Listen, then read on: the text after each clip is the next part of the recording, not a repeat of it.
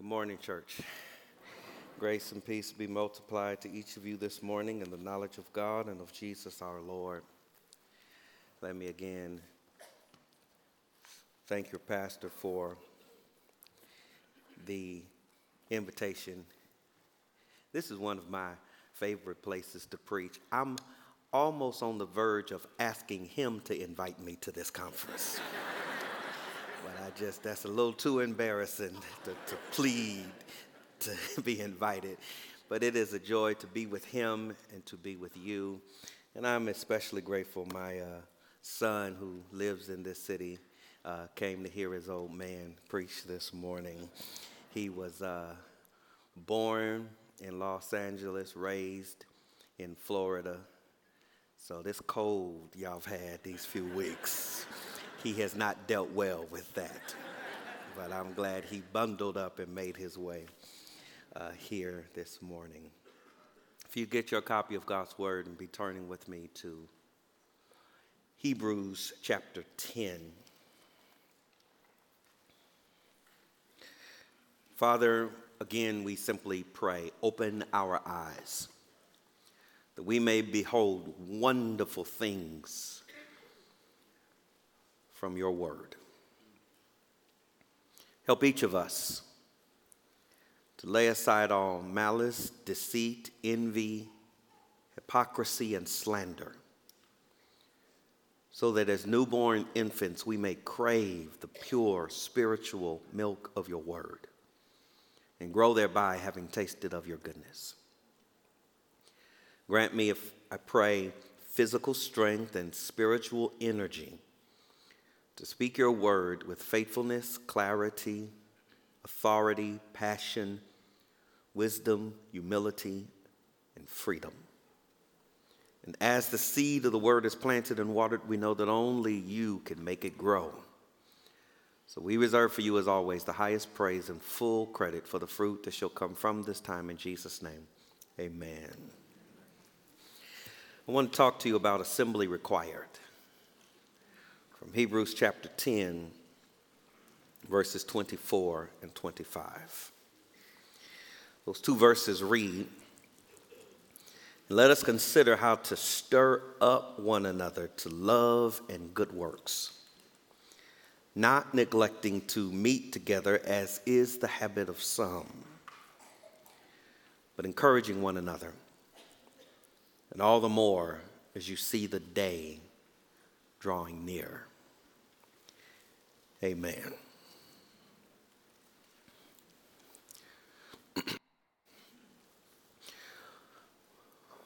March fifteenth, twenty twenty.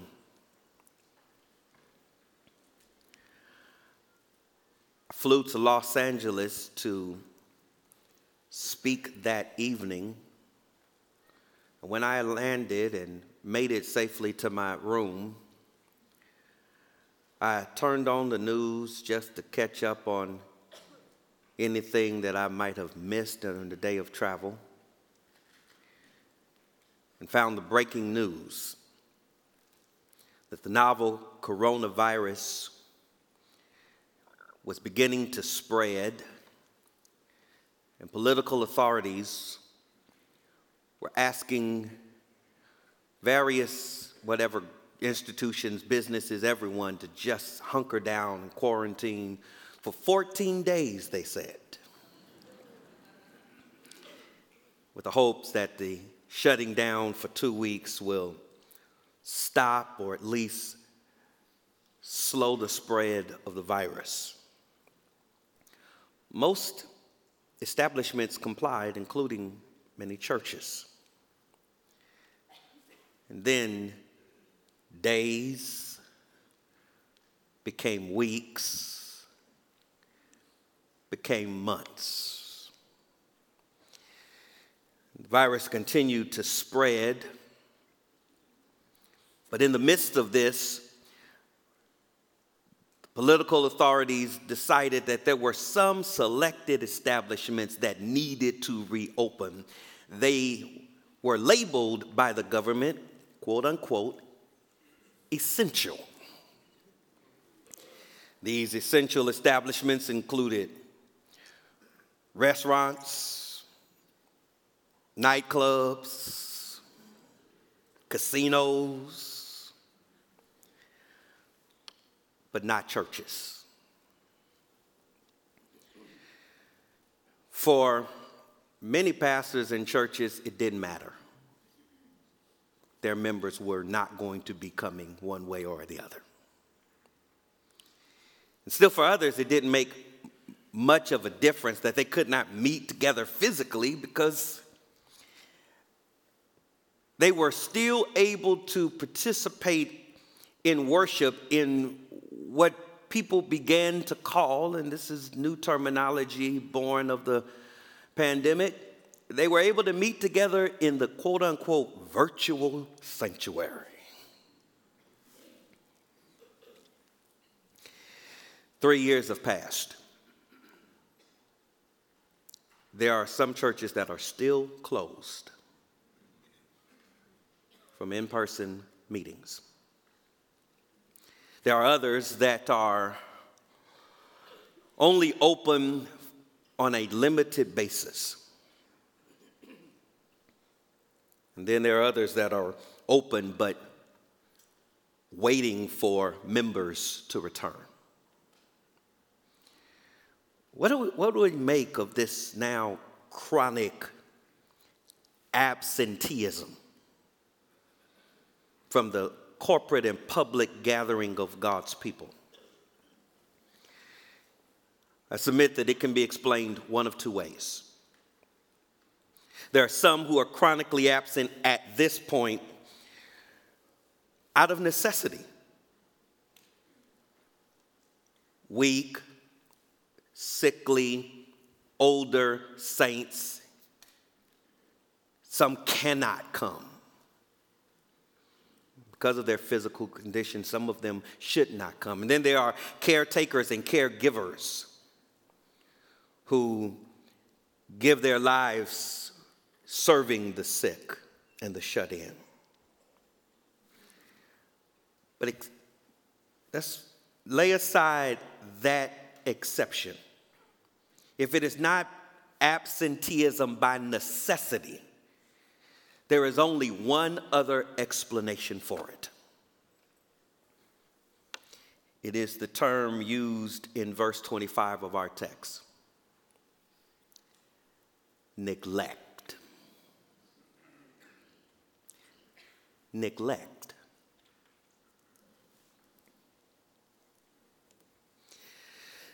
There are many professing Christians these days who are making a conscious decision to stay away and not show up. And the Bible here calls it neglecting to meet together.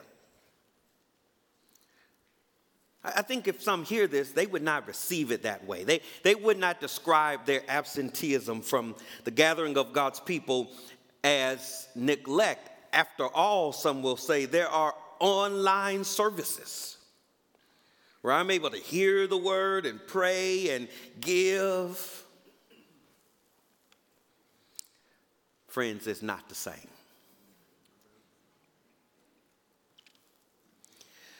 Some years ago, I tore my meniscus. I don't know how I did that. The most dangerous thing I do is walk to the pulpit, so I don't really know. I for real don't know how I injured my knee. And uh, I had a, I had a surgery, and it was it was painful. Uh, they they had to go deeper in than they thought. Clean it out, and um, they gave me crutches, and uh, I, I needed them. It hurt to stand, it hurt to walk, but I only used them until I felt strong enough to walk without them, and I was eager to get to that point. I stopped using them before the doctor gave me permission to stop using them.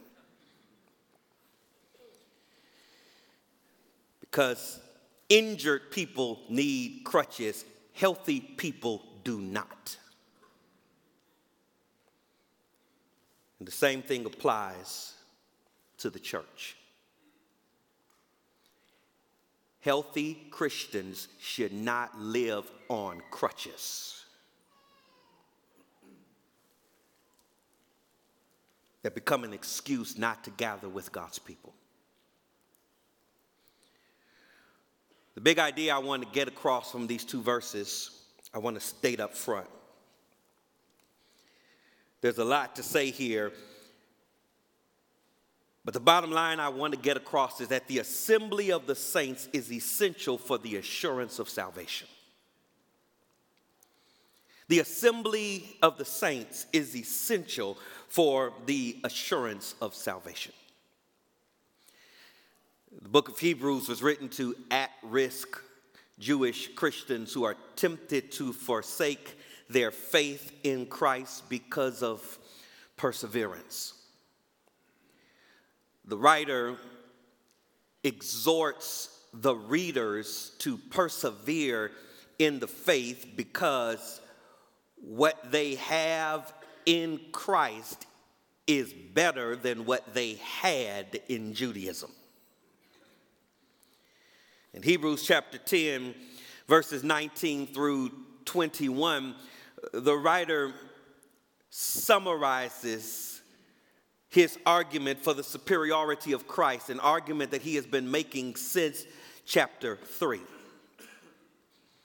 And now shifting to exhortation, on the person, on the basis of the person and work of Christ, verses twenty-two through twenty-five exhort us to perseverance with three let us commands.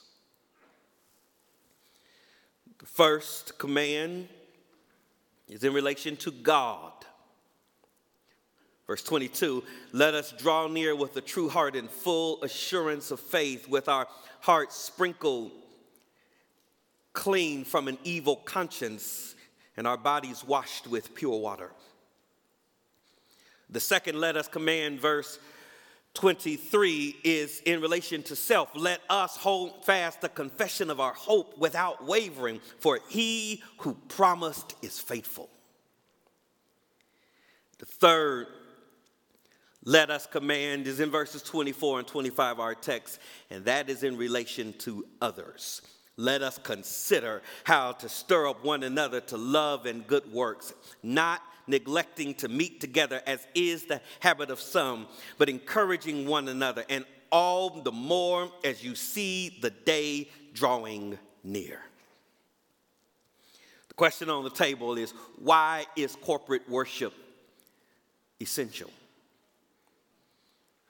There is a lot to say, but I want to confine what I want to say to the progression of thought in these two verses. And there are two reasons these two verses give why it is essential that we meet together publicly and corporately for worship. Verse twenty-four is for mutual edification, verse twenty-five, mutual encouragement. Let's consider both. Verse twenty-four is a call to mutual edification. Acts two records the birthday of the church. It also uh, ends with glimpses of the initial growth of the early church.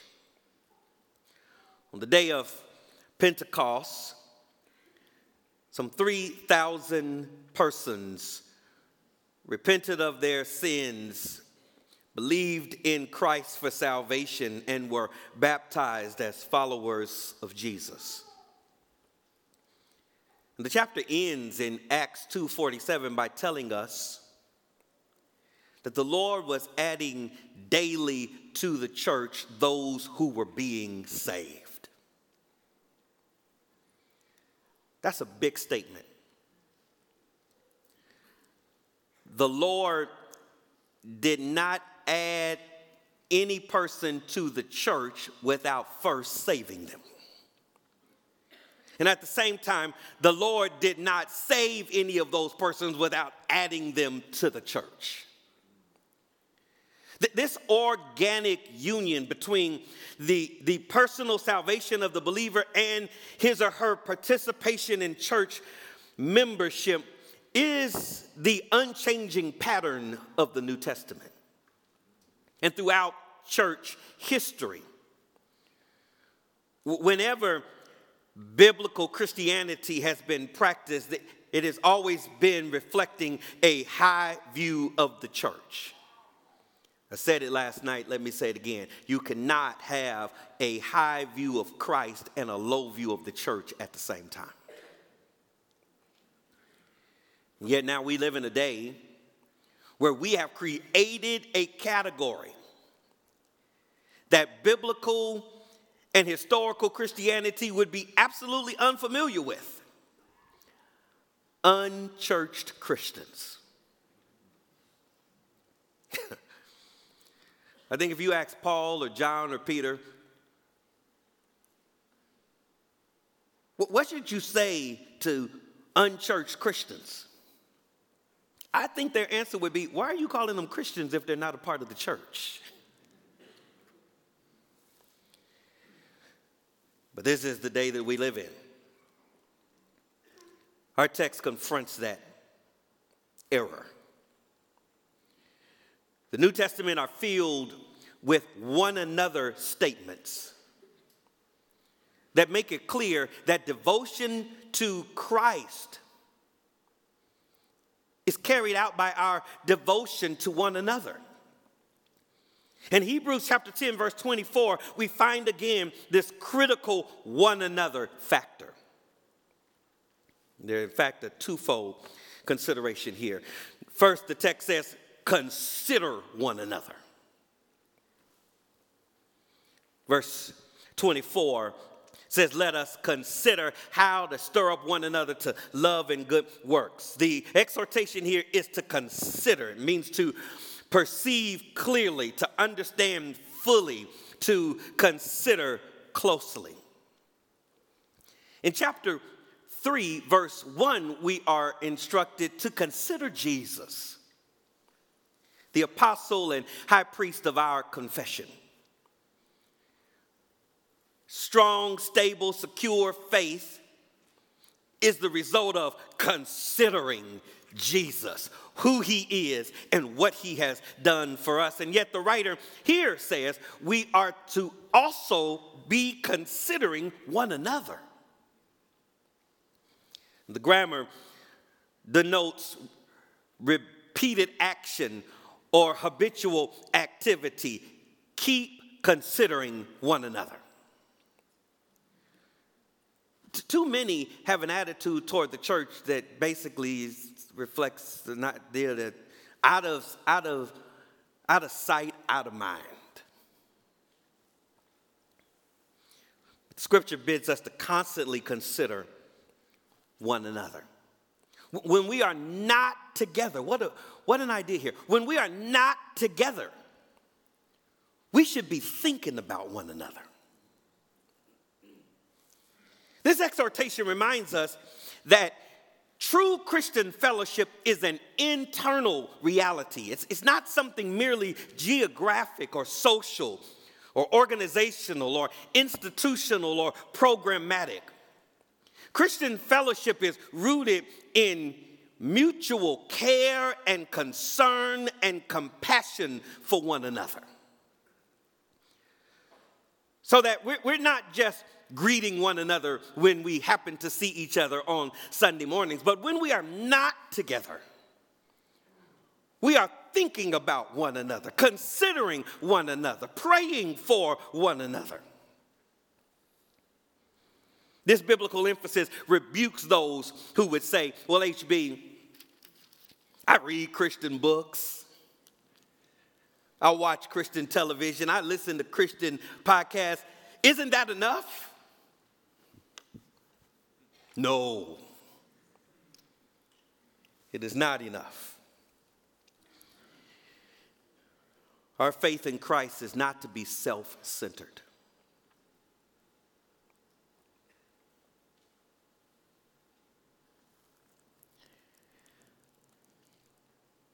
On Sunday mornings these days, I typically ride to church with my wife and daughter. And our whole ride can end up being a discussion about what music we're going to play on our way to church. And they uh, left town for the weekend, and I was in the car by myself. And I thought it was cool for a moment that I got to play what I wanted to play without any discussion.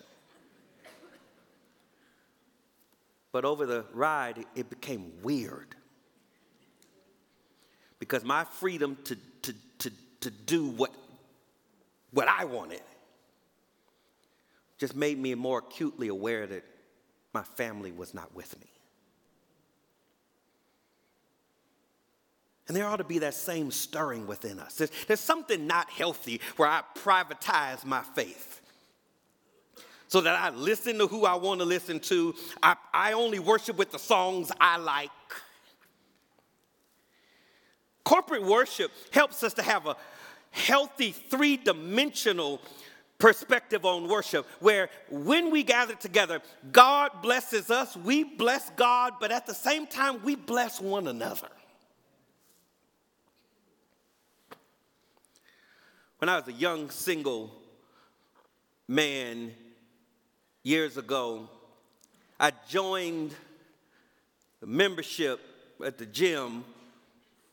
My buddies encouraged me, and I, I went regularly because my friend Barry, who was really into uh, working out, he went every day, but he, he, he said, H B, if you join and go, on the days you go, I'll go to your gym instead of mine, and I'll meet you and work out with you. That gym was four blocks from my apartment. It was thirty minutes from where Barry lived on the other side of town. We'd meet at six o'clock in the morning, and boy, there'd be those mornings where that alarm would go off. And I say, yeah, I can't do it today. And what would drag me out of bed is, is not my desire to go, but because my friend had made a commitment, not for his benefit, but for mine. And it compelled me to press on and go. I think that's the spirit of Philippians chapter two, verse four. That says you should not look out for your interests only, but, but look out for the interest of others. What is it in your life? What have you structured in your life that forces you to consider the spiritual interest of others? The text says, consider one another. Then it also says, stir up one another. Stir up one another. Let us draw, let us, he says in verse twenty-four, consider how to stir up one another to love and good works. Love is the internal motivation of faith. Good works are the external manifestation of faith. When we are not together, we should be seriously thinking about one another, strategically seeking to find ways to stir up one another to love and good works. This exhortation tells us that love and good deeds don't happen automatically in the body life of the church. We are called to love and good deeds, but they do not happen automatically, and they don't happen alone. There is a place, there is a level, there is a degree of love and good deeds that God has called me to that I will never reach unless other godly believers stir me up to it.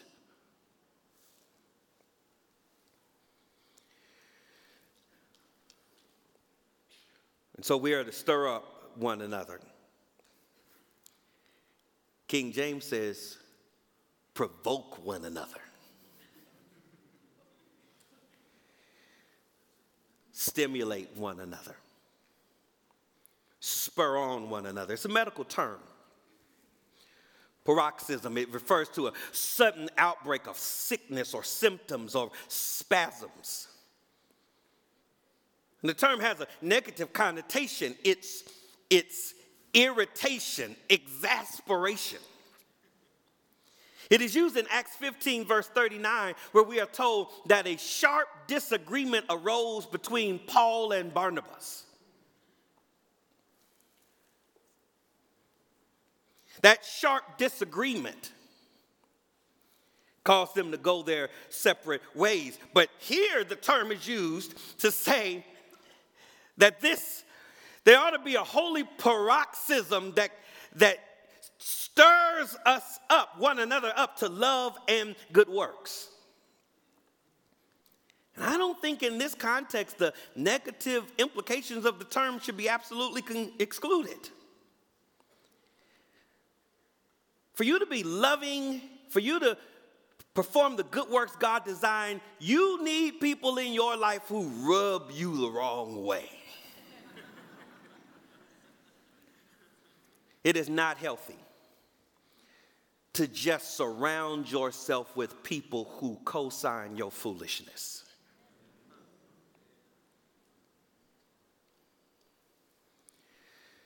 You need people in your life who will speak the truth and love to you. Proverbs twenty-seven seventeen. You need this iron sharpening iron. Spiritual isolation produces dull Christians. We need to be together so that we may stir up one another to love and good works. And so there is this call in verse twenty-four to mutual edification. But then in verse twenty-five, there is a call to mutual encouragement. California redwoods are some of the largest and oldest trees, hundreds of feet. Some exist for hundreds upon hundreds of years. If you, if you look up a picture of those California redwoods, you'll see these things are so massive that when people decided to make a road, it was easier for them just to cut a hole through the trunk of the tree than to try to move that tree. You would think that these trees, because of their size and how long they have been able to endure, would, would have a deep root system, but that's not the case. They have relatively shallow roots, but the roots of those trees are intertwined and interwoven with one another. And so the strength of the redwood trees is really the fact that, that when the wind blows, they stand because in a real sense, they are holding one another up. It should be that way in the church. Our roots should be bound together so that we hold one another up against the fierce winds that come against our faith. And for that reason, the writer says in verse twenty-five, your presence matters. Your presence matters. Verse twenty-five begins by telling us what not to do. Don't neglect to meet together, as is the habit of some. This negative participle assumes that there was a previously established commitment, but a change has taken place. And it is not accurate to just simply paraphrase the exhortation to read, don't miss the meeting.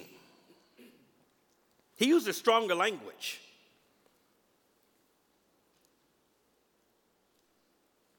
Neglecting. Neglecting is emphatic and intensive. It means to totally abandon. It means to absolutely forsake. It's the word used by Jesus on the cross. Matthew twenty-seven, verse forty-six, my God, my God, why have you forsaken me? It is the term Paul uses in Second Corinthians chapter four, verse nine, when he says we are persecuted but not forsaken. It is the word used in the assurance of Hebrews thirteen, verse five. I will never leave you nor forsake you. It is the term used in the question of Hebrews chapter two, verse three. How shall we escape if we neglect so great a salvation? Here, the writer says, do not neglect to meet together, as is the habit of some. Some have made it a such a practice to miss the meeting, he says, that their absence is both intentional and expected. And he says, don't follow them. Do not follow any professing Christian who neglects to meet together with the saints. If I may, the church is the body of Christ. Christ is the head of the church. And I submit to you, friends, Christ does not have out-of-body experiences. Do not follow any professing Christian who neglects to meet with the saints. And friends, you do know why these people are missing the meeting, don't you? It's not because they chose to, you know, do household chores that on Sunday. Not because of ball game. It's because of persecution. There's some who are putting their lives on the line by meeting together with the people of God. And he says, in spite of that, do not neglect to meet together. If God does not excuse these persecuted Christians, what do you think God says about the sinful, selfish and superficial reasons we give for missing the assembly of God's people? Are you suggesting, H B, that I should be there every time the doors open? I mean, every time the doors open? Let me let me just kind of lay down the principle. You, you, you apply it as it relates. If you can miss church without missing church, something's missing. And if you can miss church without being missed, something's missing. Would you drop down to the next two uh, verses? Verse twenty-six and twenty-seven says, for if we go on sinning deliberately after receiving the knowledge of the truth, there no longer remains a sacrifice of sin, but a fearful expectation of judgment and a fury of fire that will consume the adversaries. This warning of apostasy does not suggest that one can lose their salvation. It is a call to the perseverance of the saints. Matthew twenty-four, verse thirteen, he that endures to the end will be saved. But the perseverance of the saints is enabled by the preservation of the saints. God keeps us when we can't keep ourselves. But I suggest to you here that we're seeing the partnership of the saints is a part of the preserving grace of God of his people. God is at work when his people miss together, meet together, that is. So I'm encouraging you to pray that God would keep you from the disease or heal you from that dreaded disease, Morbus Sabbaticus. I learned about this disease when I studied this text for the first time. Have you heard of Morbus Sabbaticus? Have you ever had it? You may know it by its layman's term, Sunday morning disease. It's a weird disease because you don't have it like on Saturday when you plan to hang out. You don't have it on Monday when you got to go to work. It just hits on Sunday morning.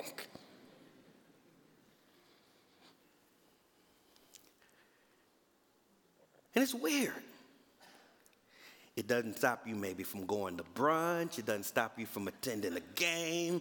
It doesn't stop you from watching T V. It doesn't, oh, but it sure does hinder you from getting up to go to church. Oh, I just don't feel well enough to go to church. Here's the amazing thing. No matter how severe it hits you on Sunday morning, you usually are magically healed about the time church is over.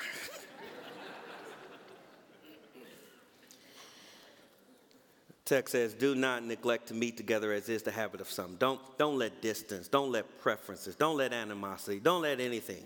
Uh, I, I, I heard about an older saint who could barely see, barely hear, but never miss church. And somebody had the guts enough to ask him, why do you show up all the time with it being so difficult for you to actually enjoy the service? And he, he simply answered, I just want everybody to know what side I'm on. And in a real sense, our presence shows what side we're on. Your presence matters. Likewise, your participation matters.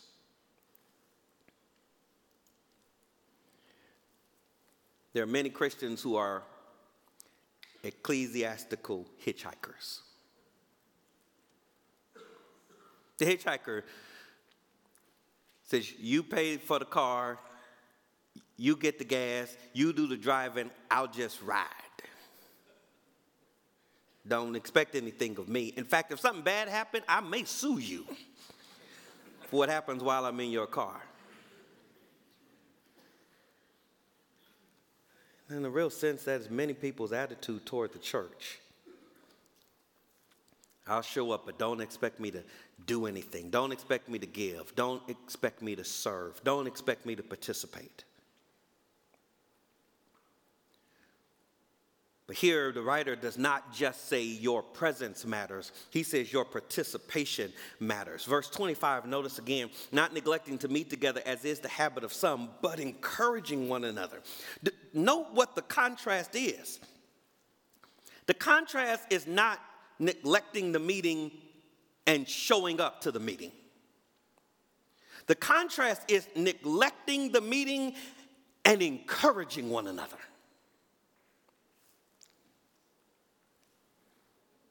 Neglecting and encouraging one another. He doesn't just say, do not neglect to meet together, but show up. He says you should be encouraging one another. He's calling here for more than pre- your presence. He's calling for your participation, which suggests, friends, that you can attend the meeting and neglect the meeting at the same time.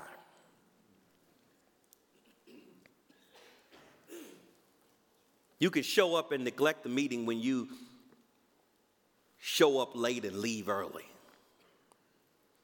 When you show up with a bad attitude, when you come to church with an attitude that is inhospitable, critical, and irreverent. You can be in the meeting and miss the meeting, spending the service on social media. Multiple ways.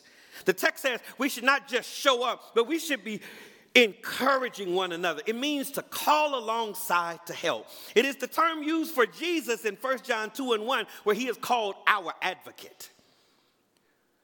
It is the term used in John fourteen, verse sixteen, where the Holy Spirit is called our helper. When we show up, we should not just show up. We should come alongside one another to encourage. As a young pastor, I met a brother, and we became instant friends. I preached a meeting at his church, and uh, we just were kindred spirits. And uh, he took me to lunch, and uh, it was a long lunch. And we just enjoyed chatting. And on the way back to the room, he said, well, what are you about to do? I said, well, man, I'm just going to look over my message for tonight. What are you about to do? He uh, he said, well, I'm going to the to the gym. Why don't you come with me? And uh, I don't usually venture out of my room when I'm traveling to speak. I said, sure. I changed clothes and went with him, and we shot some basketball. And then John said, uh, let's go over there to the weight area. I said, uh, yeah, you go over there, I'm going to shoot baskets. He said, come on with me. He said, man, listen, I, I tell you, the only thing over there I, I, I mess with is that treadmill. I don't know. I don't have anything to do with those weights. He said, H B, just come with me. I went. He uh, put some weights on the bench, sat down and pushed it, and then got up and said, H B, you try. I said, John, I told you. I don't, I don't do those weights. He said, just try. I laid down on the bench, and he walked behind me and stood over me. And I said, Doc, what you doing? He says, I'm here to spot you.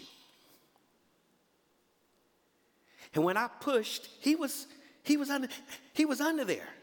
He didn't touch you, but he was his hands were there, and he was saying, you got it, H B. That's all you, H B. You can do it, H B. I pushed it. I got up, he got down and put more weight on. And he talked me into it again. I, and I'll just tell you, everything he lifted that day, I lifted. And I never would have known how strong I was if John didn't come alongside to spot me. The enemy gets us isolated out by ourselves, and we become overwhelmed by the affairs of life. You will never know how strong your faith is until you are connected with God's people who can spot you when you're lifting heavy burdens. We're tempted. I'm going through, and I'm going to stay home from church. But friends, listen. The thing that tempted you to stay home today, there are people in this room who have been through what you are going through. They have been there, done that, got the T-shirt, the coffee mug. They went on and bought the souvenir sto- store and can tell you God is able to strengthen you as you deal with chronic sickness. God is able to heal that troubled marriage. God is able to provide in the midst of a financial reversal. Our faith is built up as we come alongside to encourage one another. But not only notice the practice of encouragement, notice the perspective of this encouragement. All the more. There are some that think that just coming to church on Sundays is too much. Here the writer says we ought to do it all the more. Take note of Hebrews chapter uh, three, verses twelve and thirteen. Take care, brothers, lest there be in any of you an evil, unbelieving heart leading you to fall away from the living God. Chapter three, verse thirteen. But exhort one another every day as long as it is called today, so that none of you may be hardened by the deceitfulness of sin. While I'm debating whether or not I really need to go to church every Sunday, the Bible also says in this same letter that sin in my heart is so deceitful beyond just Sundays. I need someone to encourage me to do right every day.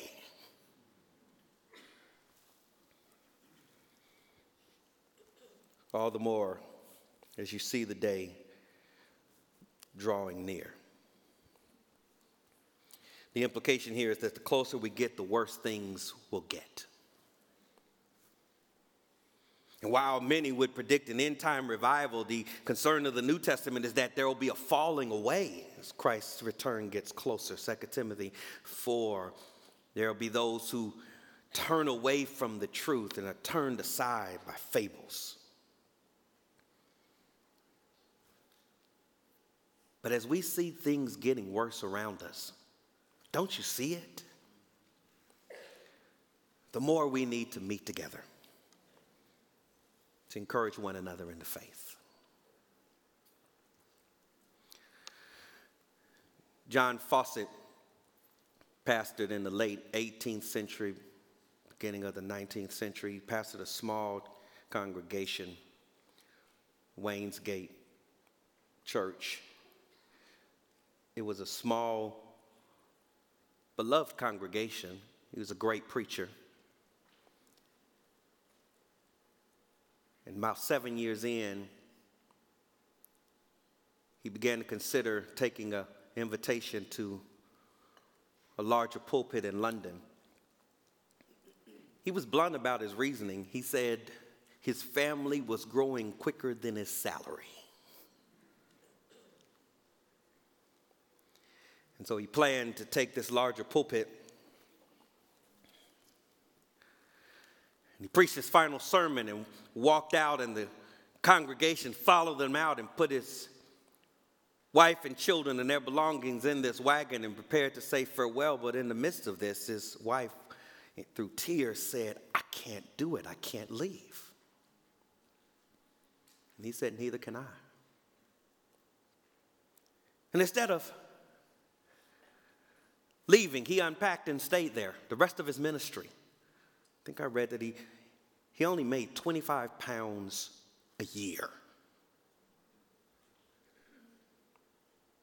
But he stayed there for the remainder of his ministry, one, considered one of the great preachers of his time, was invited to take on the presidency of a school.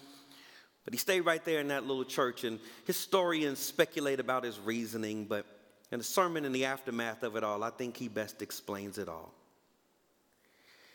In the aftermath of it, he preached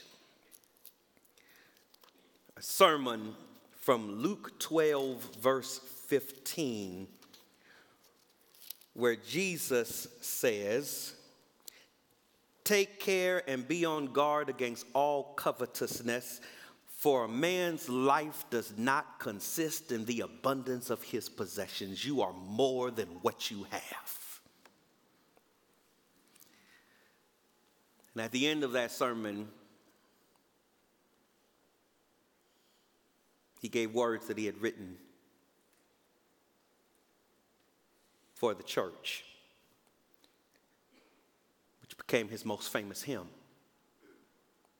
It's my wife, and it's our, it's our favorite song. It's our song.